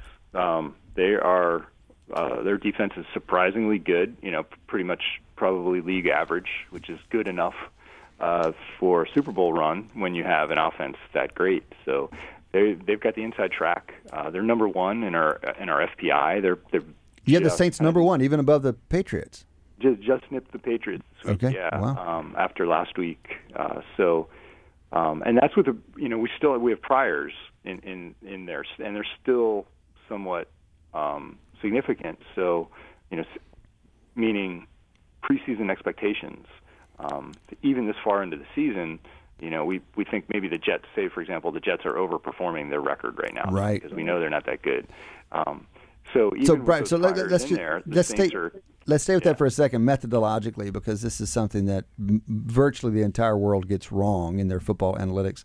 You're still using preseason expectations in your evaluation of teams. When you when when you say New Orleans is number one, that's part, partly fueled by their preseason expectations, good or bad.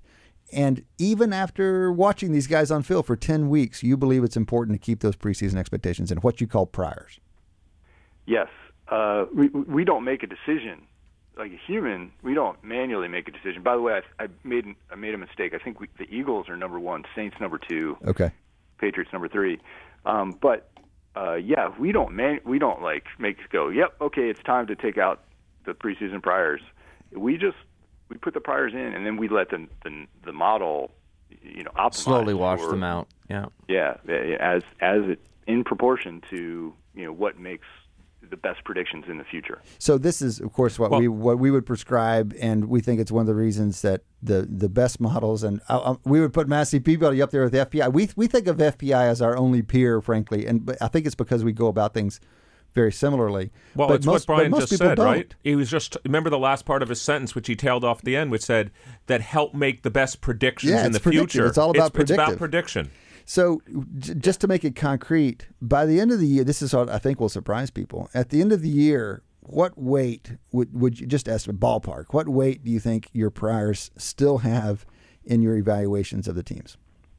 By the end of the teams. year, I, I I would only guess. I don't know to be honest, but I I would speculate around ten percent. Yeah, it's going to be at least ten. I'm, I'm going to guess, or may, maybe even more. But it reminds me of a Nate of a Nate Silver thing he said a few years ago, trying to project the basketball tournament, and it was eye opening to a lot of folks. He's projecting the NCAA tournament, and he's and he's doing it empirically. He's asking the data, what should I have in my model?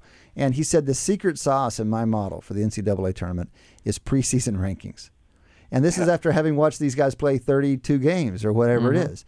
And it just goes to show you how little we actually know from what we watch in these games. We think we really understand a team because we've watched them play 30 times or 16 times, but it's just such a noisy environment that you can still get help. If you're trying to predict performance, you can still get help from your priors. Right. If if the uh, if if the NBA, I mean, if played 16 game season, it'd be over already. Like it's a 16 Yeah, game it's a good season. point. It's a nice point. Unbelievably small in terms of you know sample size for trying to predict kind of team level performance, and then a lot of the assumptions uh, that implicit assumptions kind of in models like ours is like the team is uh, static. It's a it's an unchanging thing over time. You know, like it's um, you know we use you know week one data and week week eight data, week 16 data, kind of interchangeably. Uh, when we know those assumptions really aren't true, but we, you're kind of forced to make those assumptions. FPI works a little differently. Um, we we have a quarterback uh, component, um, so we can change that changes during the season due to injuries and things like that. But for the lot, most part, most of these models kind of see uh, a team as this static entity.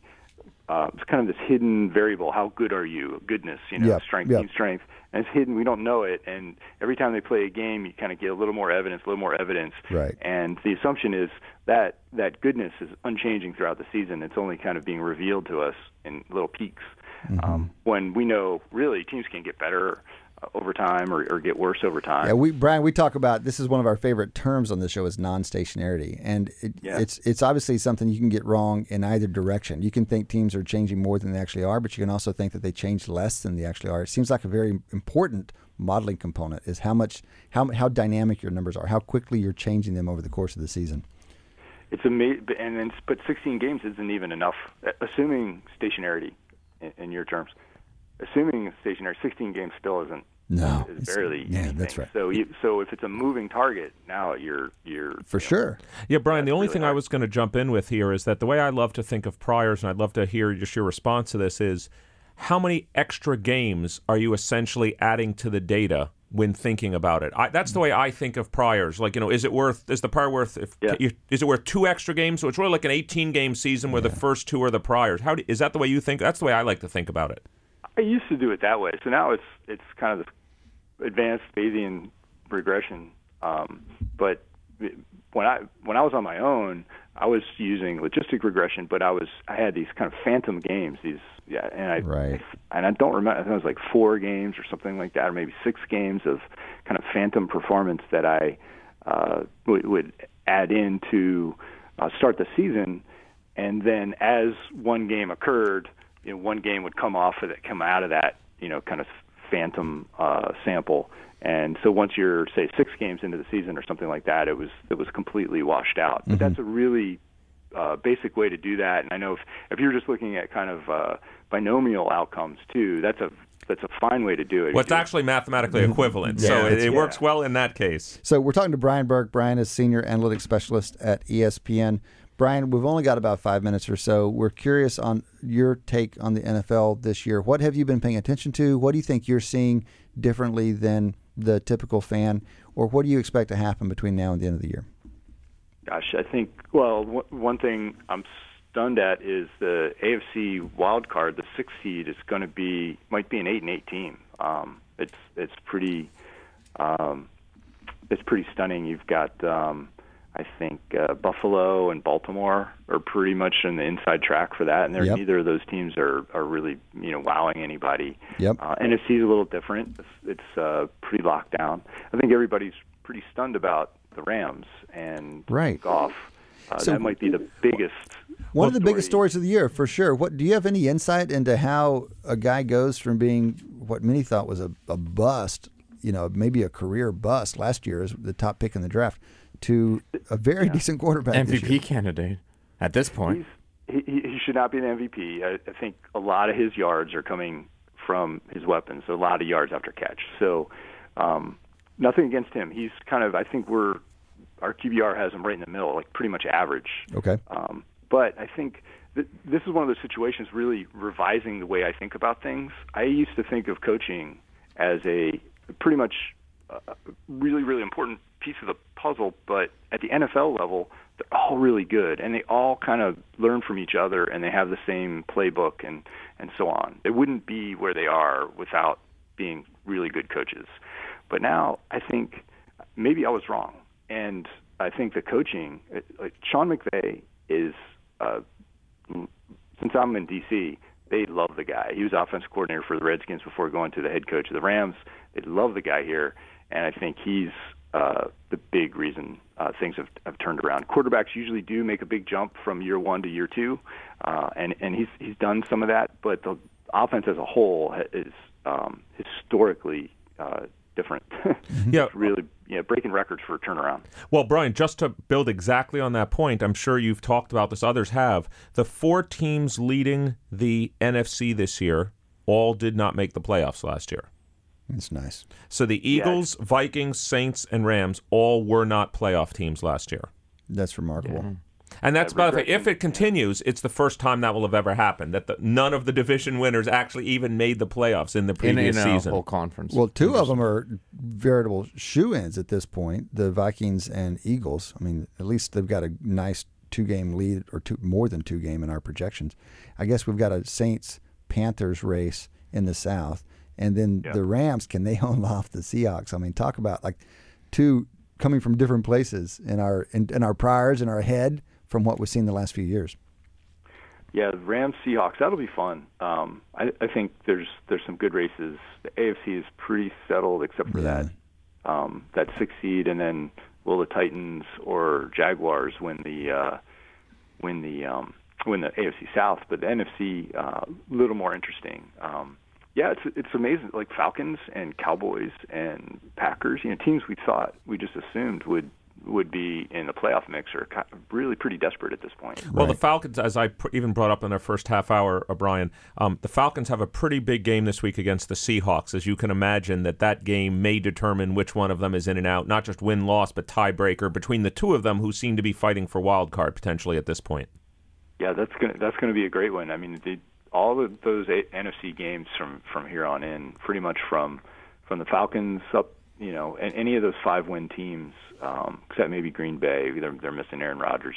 They're not going to go too far, but yeah, from Falcons, Cowboys, Lions, um, you know, anybody with five wins and up at this point is is alive for, um, you know, even their division. Brian, just another minute or two, but let me ask you a kind of a looking forward question. The when you think about the the best team, who you expect to win the Super Bowl, you've got FPI you can lean on, ESPN's advanced analytics. When you do you just go straight to FPI or do you permute that in some way because you know it misses something? Oh gosh, um, Such as difficulty Yeah. path to Yeah. the Super Bowl. The- well, the you could thing- well you could simulate that, but like in the in your in the FPI model of team strength, you, you know you, you you understand the model better than anybody else. You would understand if it's missing something because it's impossible to get everything in there. So just to operationalize the question, do you just go straight to well, you know, you know, uh, Philadelphia's number the best team, so I think they're the best team. Well, one of the things is like I look at is uh, maybe the prior was wrong. So we had the Jets right. way too pretty, pretty far down. Maybe we were we were off on that, Mm-hmm. and that's kind of holding things down.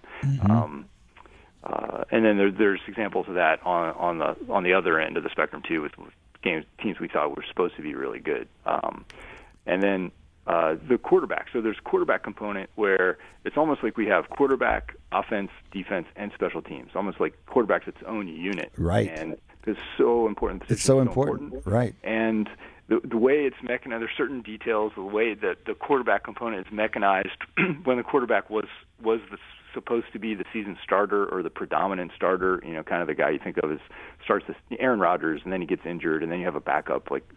But then you have situations like uh, Deshaun Watson where he was kind of the backup, but he outplayed his starter Yeah. by so much. Yeah. So the way it's mechanized is so like a team like the Texans right now is is overrated because that quarterback component, the way we mechanized it, doesn't really capture the differences in, in the quarterback. So That that's really helpful. That's really helpful. Also, I mean, this is something that we need to talk about more often. That even the best models are imperfect, and the people who are aware of those imperfections are the people who know the models. And it, we can be too sure. Even the we love the FPI's numbers, but it's, we can be too sure about the FPI numbers. It's also as as from coming from the Massey Peabody side. It's amazing to me to hear you talk about it because you guys struggle with the same things we struggle with. The, at, at that at that frontier, I think the challenges are the same. Brian, we got to let you go. We really appreciate you joining us this morning. yeah, thanks for having me. That was Brian Burke, Senior Analytics Specialist at ESPN. He founded the website Advanced Football Analytics, one of the best football analysts out there, and doing much more work now from the ESPN platform. That has been three quarters of Wharton Moneyball. We still have a quarter to go. Come back and join us after the break.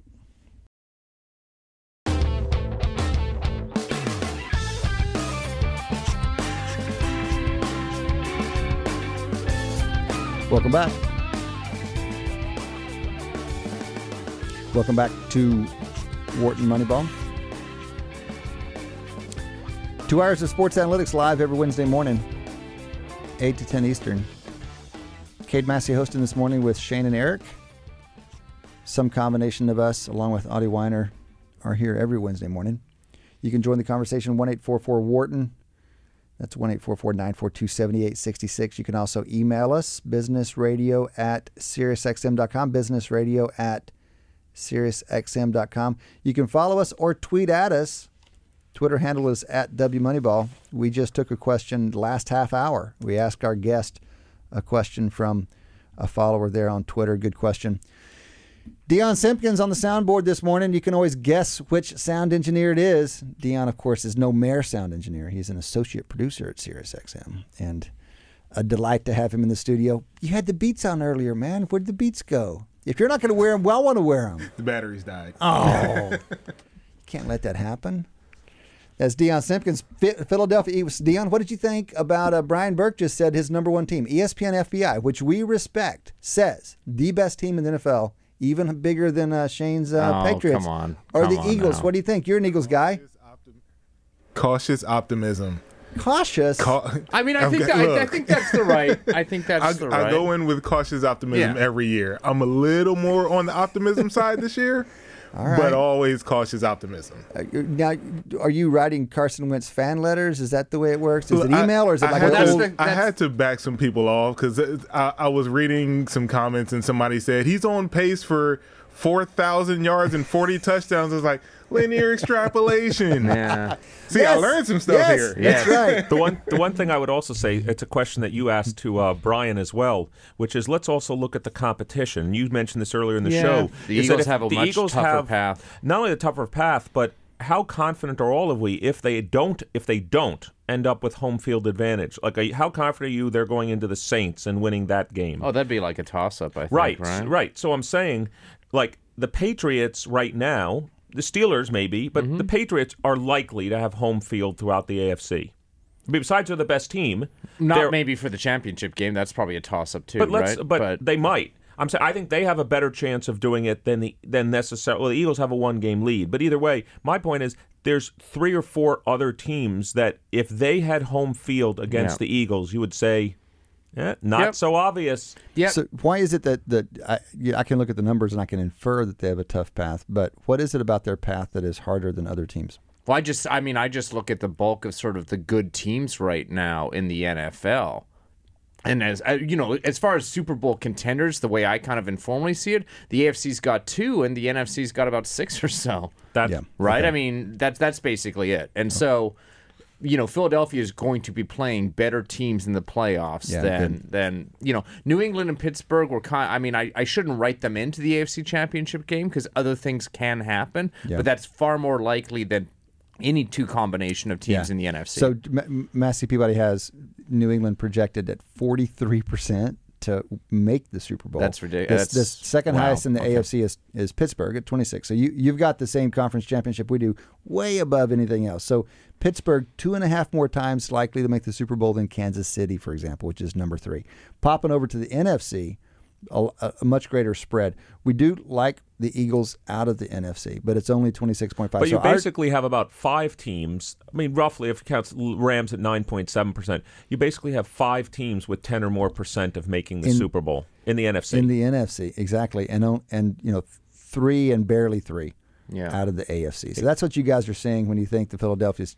That maybe why Dion is wise to keep the and I mean, I think it, cautious. and it's interesting because it kind of maybe it represents a little bit more of a power shift to the NFC because it seems like over the last few years, you know, the big teams that I mean, obviously New England, um, Denver, a, a lot of the sort of competition I think has has been very AFC focused in the like prior to this. So I think this maybe is a little bit of a well, it change. has it has to advantage the AFC, right? Because you can be more sure that the best team will actually emerge when you only have two of them playing. Yeah, and. I- and I, I mean, you also look like a little bit farther down. I mean, these aren't the top teams, but I mean, you've you've got a five five and four. The Bills at five and four are in the playoffs if the season ended today. That's today. correct. Whereas there's all these five and four teams out of the playoffs Let me in ask, the NFC. Let me ask you a question, Shane. As a as a Patriot fan, do you look at all at the following? You know, we uh, Cade and Brian talked a lot about priors. So if we just take a look at the Patriots right now, they're plus minus on points. We use or even you know Yeah. is sixty two.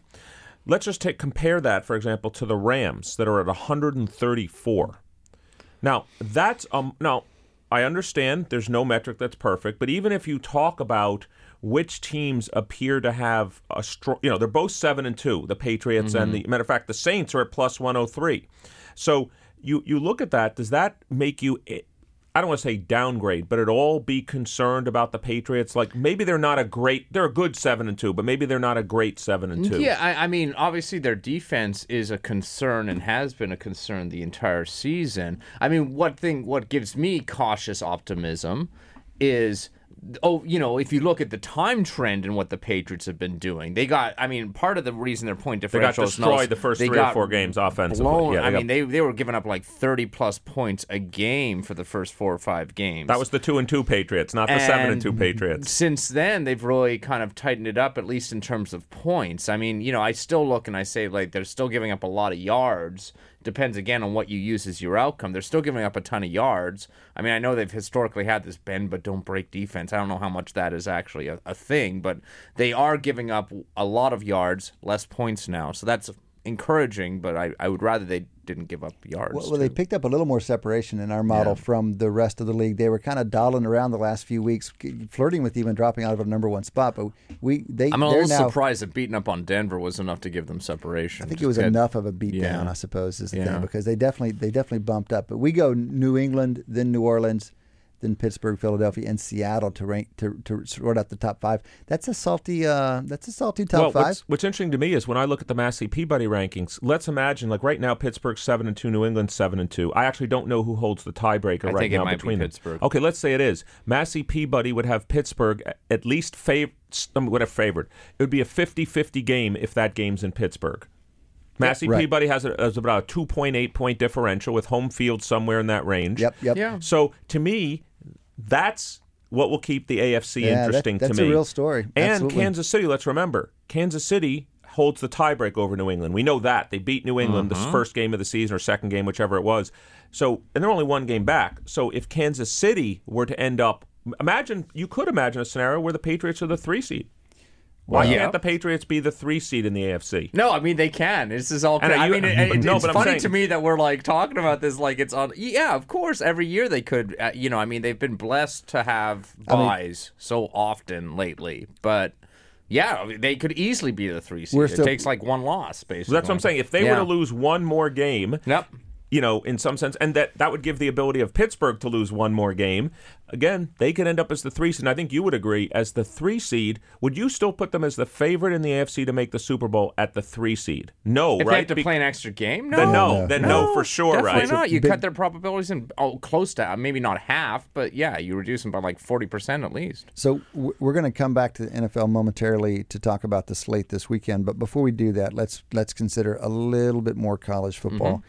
D- is there anything to pay attention to this weekend in college football? Shane, you were warning us that there are no games this weekend. Well, I mean, I haven't really even looked at, at the schedule, but I mean, what what what does Massey Peabody put? Is there any hope of an upset? Like like could one of these top could could any of the Well, let's talk sort about of the- destiny yeah. control their own destiny kind of calculations you were doing be impacted this weekend? Let's just walk through the the top candidates. So if you just consider our the the Massey Peabody projections for likelihood of making the playoffs. So there are nine teams left in contention. Alabama is something like 0.9. Um, the, the SEC, what the SEC does at this time of year every year is they drop down and play their you know Division two game. They'll they'll take a they'll get a they bake a bye. They're just smarter. They're like Belichick's running the whole thing. Yeah. they bake a bye late season to give their guys a break. Like someone's playing like Mercer or yeah, something though like that. Alabama's playing Mercer. It's Okay. insane. That's- Clem, Clemson, we have as the second most likely to make the playoff. Clemson has a real ACC game, but it's not a it's not a tough one at the moment. I'm forgetting who it is. Oklahoma, they play like Kansas. They got nothing in front of them for the rest of the season. Oklahoma, we have as the other the third team more likely to make the playoffs than not. It's something like 59 percent. Then we have this set: Georgia, Miami, Wisconsin. They all control their fate, but they're tough to pull off. But they all have kind of backdoor ways of getting in. Georgia's got to lick its wounds after uh, Auburn, but they get this effective bye week. Miami has a real game, I believe. That's, Virginia That's the one I was going to ask you about. early was on, Miami, Virginia. You know, the line is like 19, and we wouldn't argue with it much. Wisconsin, here's a game. Here's a game. Wisconsin plays Michigan. Michigan. Yeah. So you know, we, Michigan has been disappointing to many. We've never thought much of them this year. They're our 17th best team. We would make that. We need to find out where that game is. We have Michigan 17th at plus 8.4. Wisconsin ninth at 11.6. So we think that Wisconsin's only about a field goal better, despite having the un- undefeated record.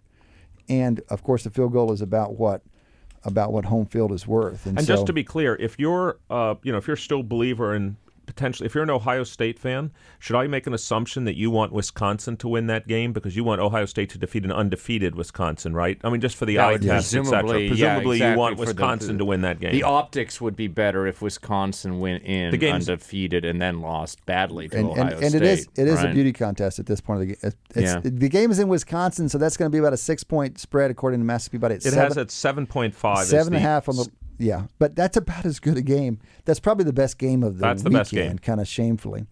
Just to run out the, the the last of the playoff candidates, we just went through you know Georgia, Miami, Wisconsin, and that middle ground, and then the long shots are Ohio State, Auburn, and TCU. Long shots because of different reasons. Ohio State and TCU need help. Essentially, they need to do some beauty contesting and win out. Auburn only has to win out. It's just a hard way to. I don't know why you're not counting the local game here in Philadelphia. UCF at Temple. Well, it's a fun group of five game. It's a fun group of five game. UCF, of course, is the highest regarded of the group of five teams. They're undefeated yet. They're in line for that that New Year's Six uh, game, the bowl that goes to the top the top group of five team. Temple has been disappointed this year. They've been good the last few years. I didn't realize that game was up here. That's good fun. Yeah, and it's also, you know, it it leads to an interesting discussion like what would it ever take anymore for like a UCF to make the playoffs? Forget the New Year's game. Like could you ever imagine is I mean, you guys probably have them at 0%, but is there any scenario where a UCF could make the final 4? You know, I'm not. I, I don't believe that it couldn't happen. I think a lot of things have to come come uh, uh, in line. The thing, the thing that's disappointing, but I think true, is that they have to get into our consciousness ahead of time. They can't Right. come from nowhere and do it in a season. Mm-hmm. But look, for example, this year UCF goes undefeated.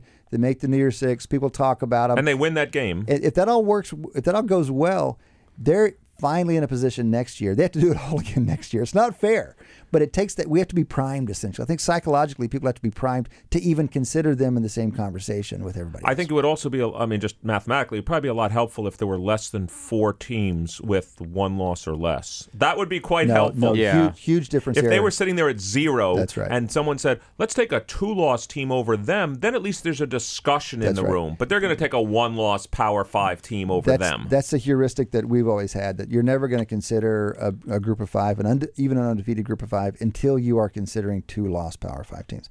You know, Matty Datz points out that there is one other interesting game, at least in the college game. Interesting on the quarterback front, interesting in the pageantry front. Front, UCLA and USC are playing, so we get a rivalry game one one weekend before the big rivalry weekend. In fact, it's the ABC primetime game. That is a quarterback off between Sam Darnold at USC and Josh Rosen at, at UCLA. Two of long time considered the, t- two of the best prospects coming out. We don't know for a fact they're going to go pro. They'll probably go pro, and they'll be you'll be hearing a lot about Sam Darnold and Josh Rosen for the next six months until the draft. And so, if you want to get a little jump start on that, you might watch that ABC prime. that's game. worth. That's a game worth watching Yeah, for that. Why not? Always, always a beautiful game in Southern California as well. So that's the college. Not a lot to talk about, but there's more to talk about on the NFL side.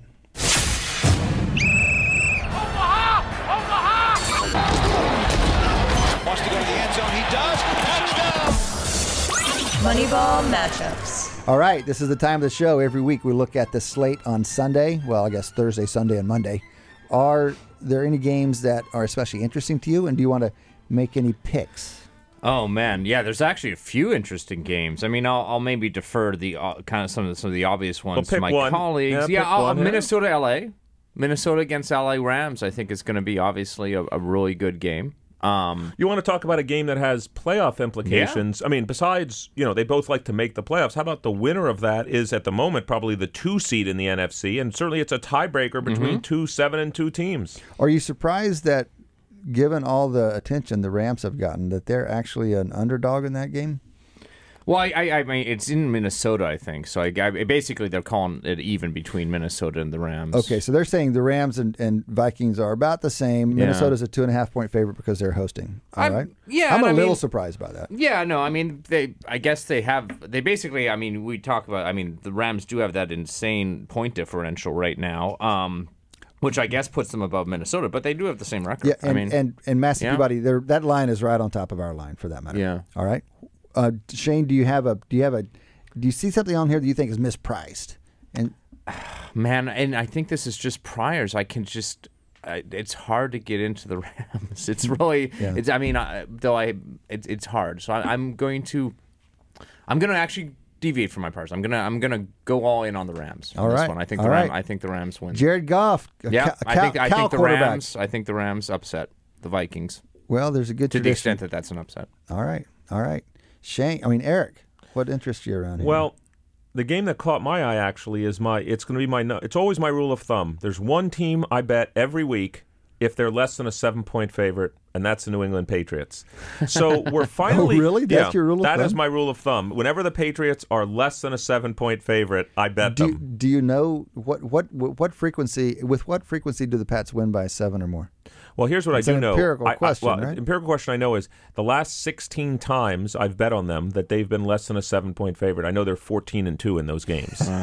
so that much I do know. I, I do want to. I do want to say a fun story I read about uh, the Patriots. So they, they're playing in Mexico City, which has very high elevation. Okay, like, so like wait. so the Denver New- high. I was going to ask you that. So that New England Oakland game is is, in Mexico City. oh, so, that's that's, very interesting. in, that's very And it's interesting. at very high elevation, and they just played in Denver at very high elevation, and they're going to be training this week at the Air Force Academy to stay in very high elevation. How Belichick, Belichick man. is that? That's so Belichickian. Yeah. well, let me just well let me just fantastic. say, do we agree though? If you had used priors only for that game, forget that the Oakland is desperate now at four and five. If you had ended last season, we were even talking last season. well, we were look, we were know, no, talking about N- Oakland being probably the main competition for New England this right. season. And so to me, Yeah. if one was basing this on priors, you would say, wow, that's a pretty big spread. If Mm-hmm. at the beginning of the season, or plus, way, how about at the end of last season, if you had said New England on a neutral field against Oakland is a six and a half point favorite, many people might have said that's overpriced. Yep. No, I, I agree. It's just, I mean, you go four and five, and you start, you know. You know, Looks less So that impressive. game caught my eye. We would make that game more like nine and a half or ten, because we really believe in the Pats. And Oakland, we have Oakland down like number twenty in the league or something. So that is that's a nine and a half point spread in, in our. I'm going with my. I, I hope I able to come back next week and say I'm 15 and two because I'm telling you the Pats are six. If that line stays at six and a half, I'm telling you I'm going with the Pats. So, uh, what do you think about the Cowboys? The Cowboys are so up and down; they're hard to predict. Philadelphia, the FPI number one team in the league, our number four team in the league, the best record in the league. They have to go down to Dallas, play division rival in the first of two late season games against them. Well, this is an all-in chips game in some ways, not for Dallas, but for the Eagles. And here's why: the Eagles have a three-game lead. Mm-hmm. They haven't played Dallas yet this season. If they win this game, let's be honest, the division's over. Yep. I mean, they'll have a four-game lead, and in some sense, they will have the tiebreaker, even if they were to lose the other game, because they'll have a better conference record and better division record. They basically this game wins them the division. I think the Eagles have a very, very good chance to win this game. Yeah, and I mean they're catching the Cowboys. You know, No with- without Ezekiel Elliott, um, and Dez Bryant seems to be kind of you know a little bit hobbled right now. So I mean, it's a good. T- all signs point to the Eagles, And they got basically, right? But I mean, these by games, the Falcons the last week. Cowboys and Eagles are they're. It's always a great game. I mean, the cow they always play each other tough. So, yeah, I think this is a game where you might start shorting the shorting the favorite. I mean, you kind you kind of want to lean against the buzz in sports, Yeah. and whenever start things start feeling inevitable, you you get a little worried. So And Massey Peabody has it about a 2.3 point differential for the Eagles. So on a neutral field, you'd have Dallas being, let's go, favored by half a point. So this is about a three point mispriced well, game. except except for the fact that the Eagles are coming off a bye, and Ah, the, okay. bye, the bye are, is worth about a, a half a home field advantage. All so that so brings now- it down to right. a, a, it's maybe a small edge, but it's not. It, it's slight edge. If I had to pick, I would I would go with Dallas, but it's kind of fade the hype. I kind of believe in fading the hype, and the Eagles. I believe in the Eagles, but they're so overhyped right now. I, they're so hyped right now. I worry about it being overhyped. But aren't we excited? Those are three games. You know, Yeah. those are three very reasonable games this week, and that's you know. Well, half the reason we're excited about the slate this week is I just looked at the people on the bye. It's Indianapolis, New York Jets, San Francisco. so there's a reason the games are exciting this week. Well, it's about time the NFL gave us a good slate. I mean, they have been suffering this year, and this looks like a, a fun Sunday. All right, guys, that has been another show. Two hours of sports analytics. We do it here live every Wednesday morning, 8 to 10. Appreciate you guys joining us. For Cade Massey, Shane Jensen, Eric Bradlow, associate producer Dion Simpkins. We wish Danielle Bruno well. She's on vacation. Usual sound engineer Danielle is usually doing great work for us. And Maddie Datz on the producer boss chair. We do this every week. You should come back and join us next week. Between now and then, enjoy your sports.